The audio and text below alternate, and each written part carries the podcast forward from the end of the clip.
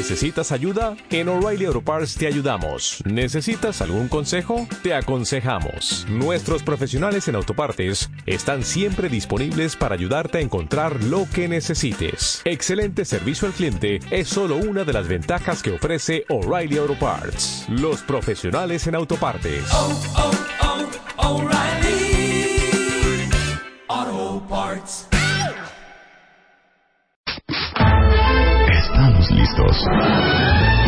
Ya regresamos.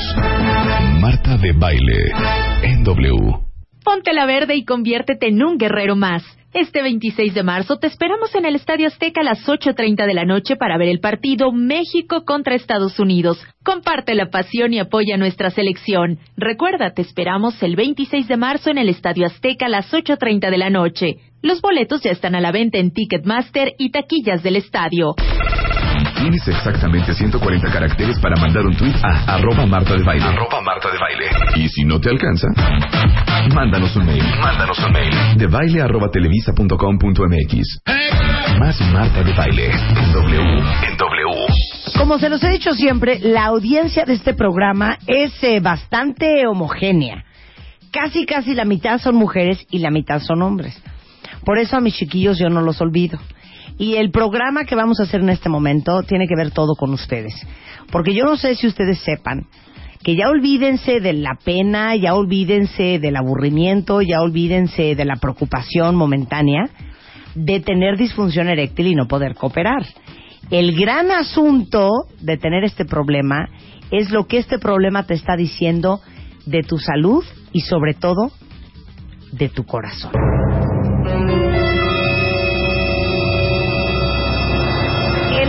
Riesgo cardíaco en la cama y el amor en los tiempos del Viagra. Y está con nosotros el doctor Gustavo Orozco, que es cardiólogo, para explicarles el tema de la disfunción eréctil mucho más allá de solamente un tema sexual. Bienvenido, Gus. Gracias, eh, Marta. Un, un gusto saludar a todo tu público.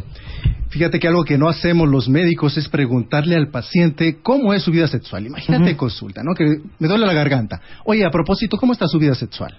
Es tomado a mal. Y cuando tú tienes un paciente que tiene enfermedad del corazón, pues tienes que preguntarle si su vida sexual está bien. Y algo peor es cuando un paciente tiene disfunción eréctil, no va con el cardiólogo, sino va con el urólogo y el urólogo no le dice, esto es un riesgo para tu corazón. Hay una encuesta que se hizo en Noruega y les preguntaron a los doctores qué tanto cuestionaban a sus pacientes sobre su vida sexual. Solamente uno de cada veinte hacía ese cuestionamiento. El cuestionamiento era, cuando usted tiene actividad sexual, ¿su corazón le da dolor en el pecho? Era la única pregunta. En esa misma encuesta encontraron quien preguntaba más del paciente hacia el doctor era el familiar. Es decir, eh, la esposa le decía al doctor, oiga, pregúntele cómo está su vida sexual, porque ellos mismos no se atrevían a platicarlo. Sin embargo, cuestionaban si el hombre tenía función sexual adecuada. En Grecia se hizo un estudio que es algo que a mí me maravilló una vez que yo estaba preparándome en Italia. Encontré un estudio en Grecia donde en el hospital de Atenas, después de una operación de corazón, eran 10 días que habían de pasar una casa de descanso para revisar la herida a los 10 días. Encontraron que la incidencia de infarto durante la actividad sexual se triplicaba en ese grupo en particular. Este médico griego fue más lejos y encontró que los pacientes tenían actividad sexual en los 10 primeros días después de una operación de corazón con la enfermera. Había una relación entre las enfermeras. Y entonces la pregunta que se hacía el doctor era, ¿qué hace que un hombre arriesgue todo, su familia, su salud después de una cirugía tan grave y tener actividad sexual con alguien que apenas conoce? Pero la pregunta quizá más importante es cómo el personal de administración, de enfermería, tenía Claro. actividad sexual con alguien que estaba operado de corazón. Claro. ¿Qué necesidades afectivas estaban cubriendo? Él investigó cómo se comportaba el corazón en la actividad sexual y encontró que había una gran diferencia si tú tenías actividad sexual con tu pareja o fuera de la pareja. El corazón late más rápido, la presión arterial sube, la temperatura sube. Todo eso lo sabemos en la actividad sexual, pero ¿qué diferencia hay si lo haces fuera de la pareja? La descarga de adrenalina era mayor, más fuerte y la presión y el pulso subían 300 veces más que con una actividad sexual con la pareja.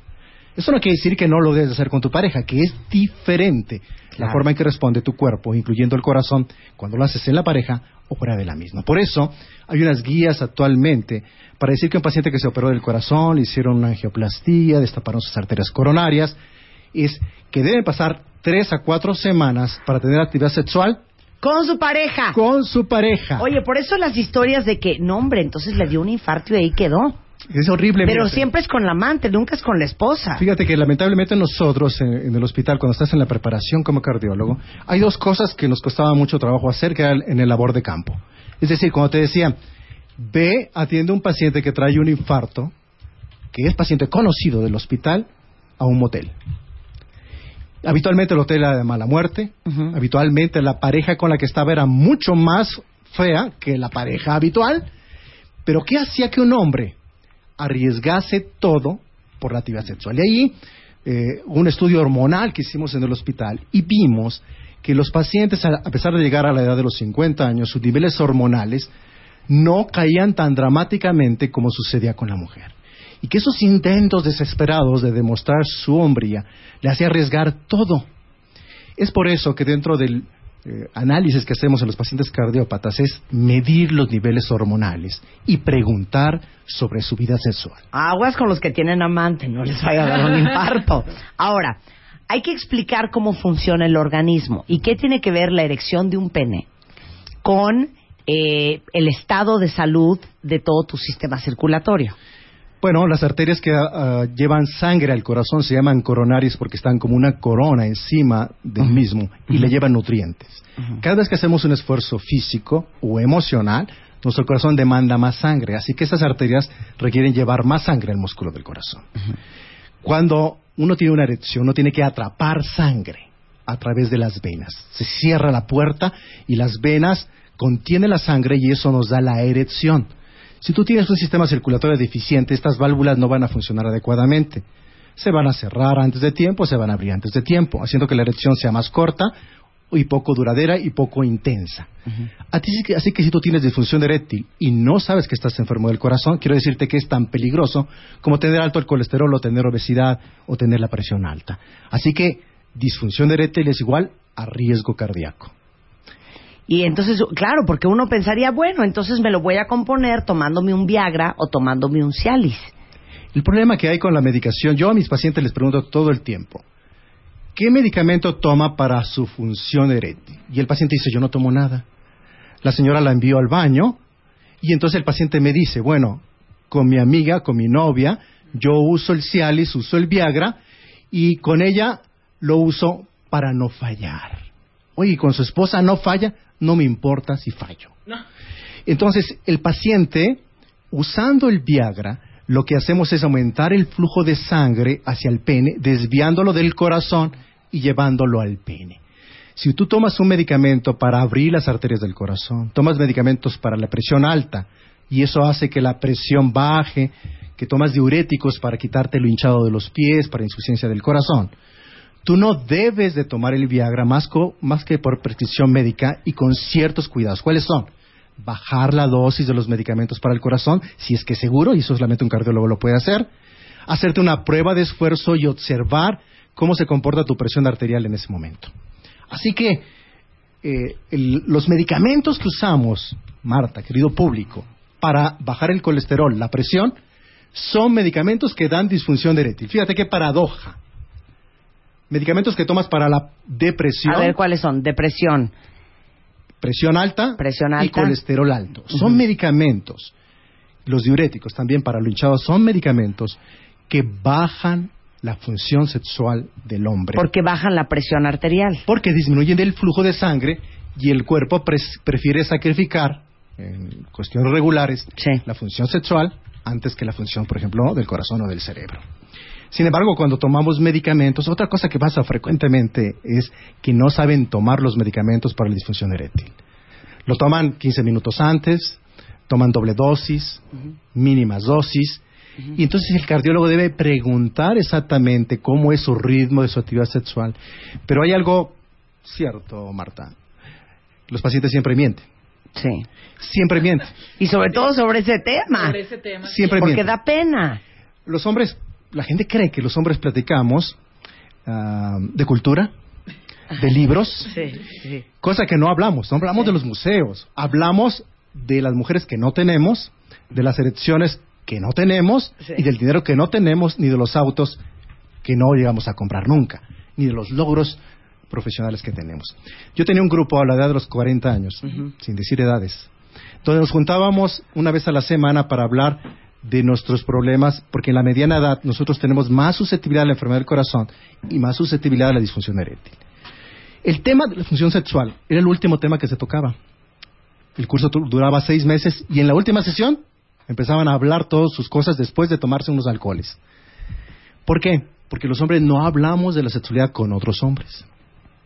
Claro.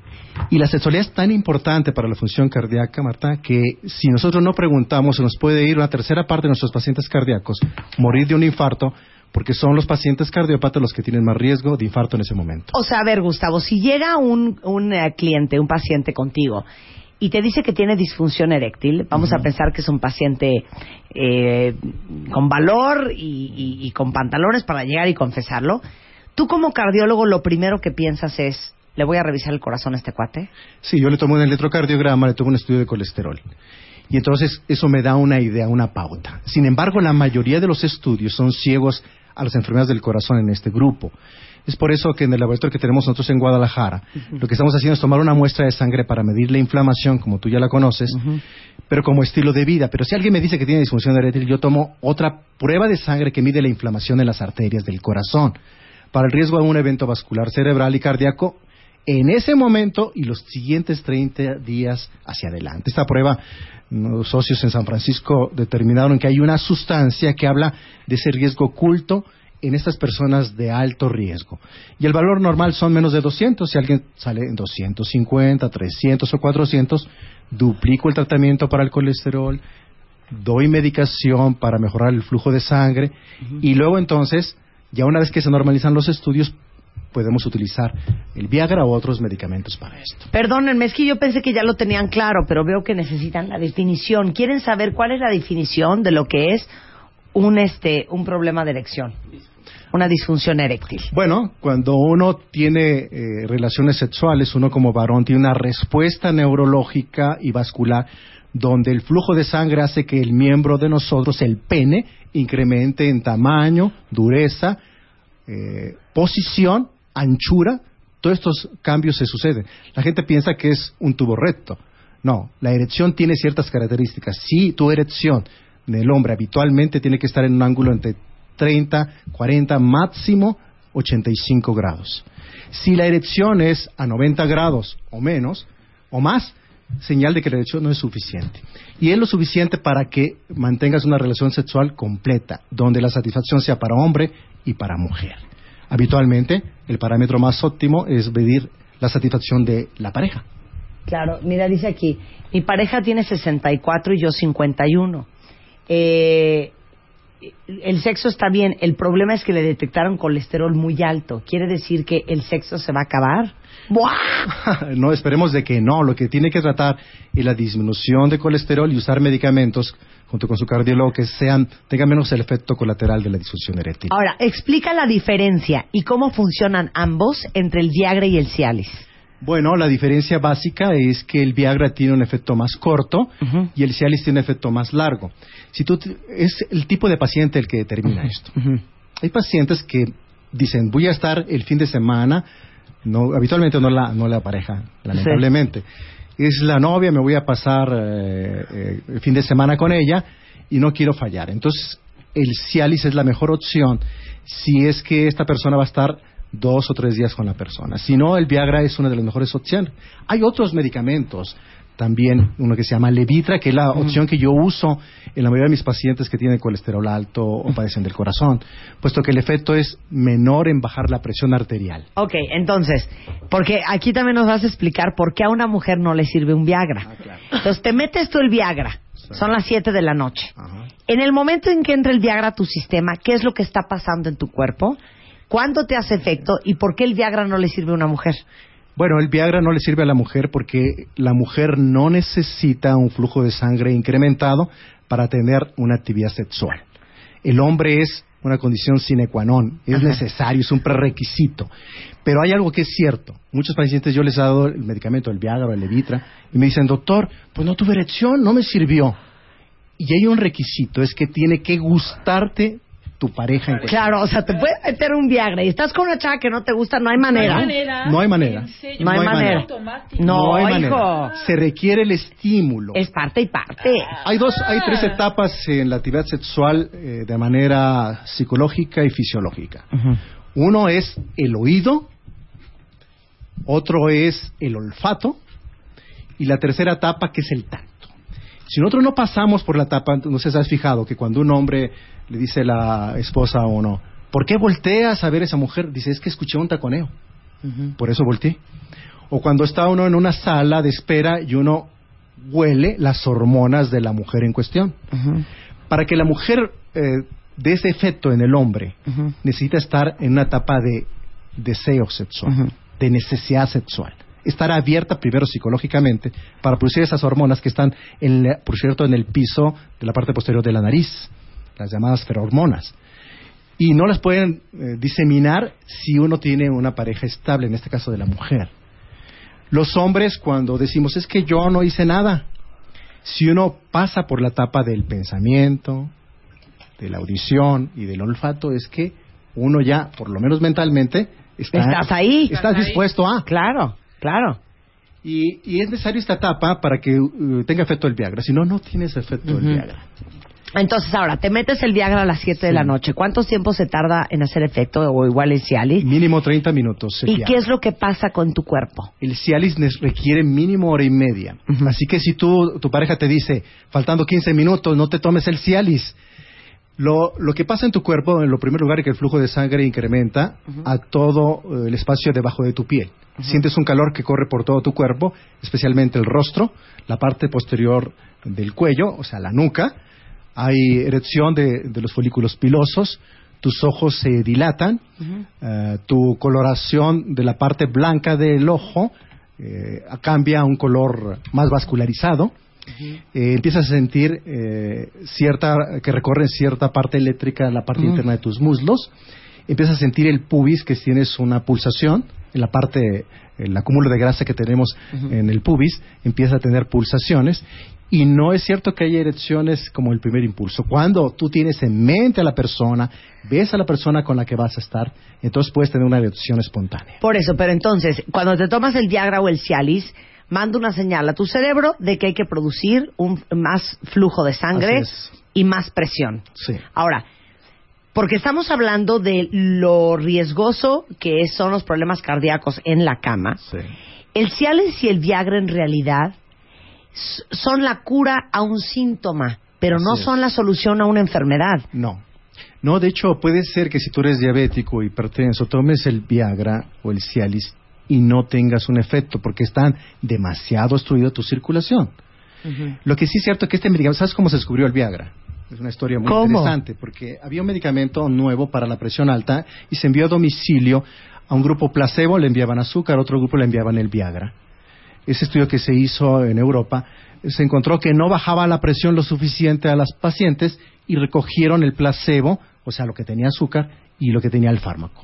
Y se dieron cuenta que nadie regresó el grupo del fármaco. No lo regresaban y eran las señoras que lo retenían porque vieron que no le controló la presión a su esposo, pero le mejoró la función sexual. O sea, fue un accidente la forma en que se descubrió el Viagra. Era un medicamento Entonces malo para la presión. Era para la presión. Era para la presión alta. Y se descubrió que no tenía un efecto suficiente bueno para eso, pero sí mejoraba la función aérea. Mira nomás. Dice aquí, mis cuentavientes adorados, ¿qué pasa si en realidad no lo necesitas y te lo tomas? Bueno, en realidad no va a pasar nada. Okay. No va a pasar nada porque eh, hay gente, yo tengo pacientes que tienen 18 o 20 años y entonces eh, quieren quedar bien según sus Creen que propias van a estar palabras más y creen que va a estar fogoso y no, ¿Y no? es exactamente igual. Funciona la persona que tiene la necesidad. Es que, a ver, es que vamos a aclarar una cosa y ni modo se los voy a decir como ustedes me van a entender. El Viagra y el Cialis no es para que se prendan. Claro. No. Es para cuando se prenden Que sí que sea, su parte que les funcione. responda, nada Claro. más. No es yumbina. sí, no, es yumbina, no, es Spanish Fly. No la van a ver a No son su esposa ostiones. diferente, la verdad. Oye, ¿qué onda con la yumbina? No, no, no. Ahorita hay un gran problema en los Estados Unidos porque en la secundaria un equipo, miembros de un equipo de fútbol americano dieron yumbina a unas eh, estudiantes Ajá. y lograron llevársela a la cama, eh, violarla eh, entre varias personas, tomar fotografías desnudas y las chicas estaban excitadas de una manera anormal, de una manera masculina, donde ellas mismas se tocaban entre ellas, este, eh, eran muy sar- una forma muy dramática la forma en que respondía la mujer. Eh, en realidad eso se usó para los animales y se usa para las vacas. Para las vacas. Generalmente es para que puedan procrear de una manera artificial porque aunque no tengan ganas buscan al macho. ¿Y qué es la yumbina? ¿Es un líquido o es una pastilla? Es derivado de una planta, es derivado de una planta y es un líquido y se puede colocar en las bebidas y es muy riesgosa para el corazón, produce arritmias eh, fatales, mucho más peligroso que el Viagra. Ok. Así que nuestros chavos siguen usando Ay. lo mismo que se usó hace muchos años para tratar de estimularse, ¿no? Oye, a ver, dice aquí un cuentaviente. Este, yo tengo 25 años y tengo problemas de erección. Uso Viagra de 25 miligramos. Por favor, ayuda, no me quiero volver dependiente.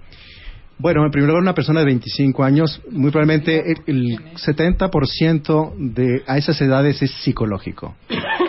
Lo raro sería que tuviera algo físico. La depresión, la ansiedad, la inseguridad es lo que ocasiona esto. Entonces yo le recomendaría que vea a un médico, este le va a pedir colesterol, triglicéridos, pruebas generales, le va a hacer algunas pruebas que hacemos que son inyectar directamente sobre el pene y ver la respuesta.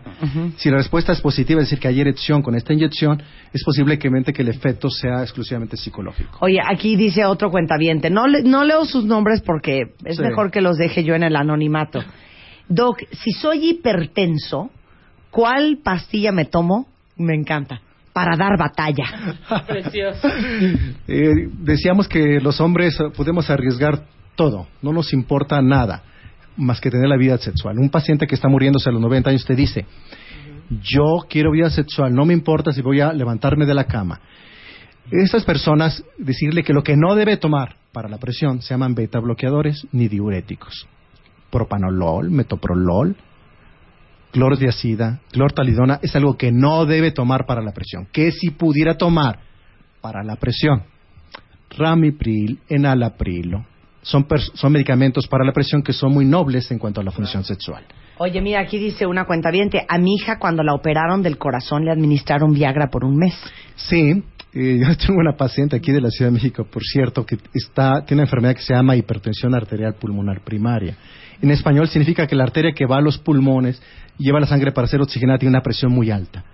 Y entonces el Viagra baja la presión allí y baja muy poco la presión en los brazos y en las piernas. Entonces de tal manera que le baja la presión dentro del corazón, digamos, pero no fuera. No afecta, claro. Ahora ya hay un medicamento que tiene una mayor concentración que se usa exclusivamente para estos enfermos. Y la mayoría de estos enfermos son mujeres. y no es cierto que le va a afectar su vida sexual. Ahora, muy buenas preguntas. Dicen aquí, ¿existe un Viagra para mujer? Bueno, durante hace ocho años salió en el mercado un supuesto Viagra para la mujer. Y este tiene como meta cambiar el flujo de neurotransmisores en tu cerebro. Donde la mujer tenga un poco más de elevación al mismo tiempo de serotonina, dopamina y lo que se llama adrenalina y noradrenalina. Para que tú puedas tener un flujo de ese, de ese tipo, de- deben ser naturalmente ciertas características. Es cuando tú estás eh, alrededor entre los 25 y 35 años como mujer y estás, digamos que un día después de que terminó tu regla, o dos días después de tu regla, y es el chavo que te ha gustado desde la secundaria y te lo encuentras en una fiesta y tú acabas de divorciarte. O sea, lo tomas porque lo tomas. Cálmate, ¿eh? Entonces, en, ese- en esas circunstancias tan ideales es cuando hay una gran elevación de neurotransmisores en tu cerebro. Y este fármaco intentaba hacer eso. El problema es que creó un gran estado de depresión, porque el efecto de rebote es que tu dopamina cae a cero y tu serotonina cae a cero. Es lo mismo que sucede con cualquier adicto, al sexo, a, la marihuana, al alcohol, que tú uh, estás en una etapa de desintoxicación y debes de cuidarte que el efecto de rebote siempre es un estado de depresión severo. Ok, dicen aquí, este, Eh, ¿Es cierto, doctor, que el Viagra o el Cialis sirven para la eyaculación precoz? No, son dos fármacos diferentes. Algo que hay que decir es que, por ejemplo, dependiendo de la edad, arriba de los 60 años, los hombres eh, tienen dificultades para la erección, pero tienen mayor dificultades para la eyaculación. Entonces, eh, puede ser que eh, personas de 60 años tarden en tener erección y cuando la tienen, tardan en tener la eyaculación. Es también un problema, porque tener una eyaculación eh, retardada o precoz. bueno, o precoz es tan malo como tener. Pero hay medicamentos para la eyaculación precoz. Hay medicamentos para la eyaculación Que no es ni el Viagra ni el Cialis. No, son medicamentos totalmente diferentes. Dice aquí, si me tomo un Cialis con un Red Bull. no, hombre, estos están locos. Hace poco vi a un paciente en la sala de urgencias que tenía 20 años y era un paciente que yo trataba porque tenía arritmia. Y tenía prohibido usar el Red Bull y esa vez él quería eh, estar con su novia saliendo de la fiesta, entonces no cenó, tomó mucha agua, tomó vodka con jugo de naranja y Red Bull. Y luego se tomó un Viagra. Entonces el paciente tuvo un infarto masivo, este, a pesar de ser una persona joven, porque empezó a formar coágulos en gran cantidad. Lo que me llamó la atención es que lo recogieron de la tina, eh, la ambulancia, y tenía 40 grados de temperatura. Y cuando lamentablemente falleció, sus familiares me decían, doctor, si todavía está caliente, dele masaje otra vez, quizá no se ha muerto. El paciente que usa eh, Red Bull con Viagra, con alcohol, es un paciente que eleva severamente la temperatura del corazón y lo tatúa, o eleva severamente la temperatura del cerebro, haciendo que la persona tenga fiebre y cuando usted tenga un paciente o tenga un familiar que empiece a tener fiebre en el momento alrededor de una relación que ha tomado Viagra o Red Bull, debe llevarlo al hospital. Ay, cállate. O sea, o chupas o, o chupas o cooperas. Sí, claro. Regresando del corte, ¿qué onda con la disfunción eréctil, las pastillas y la próstata al volver? Estés en donde estés, no te muevas. And let the beat control your body. Ya volvemos. Marta de baile. En W.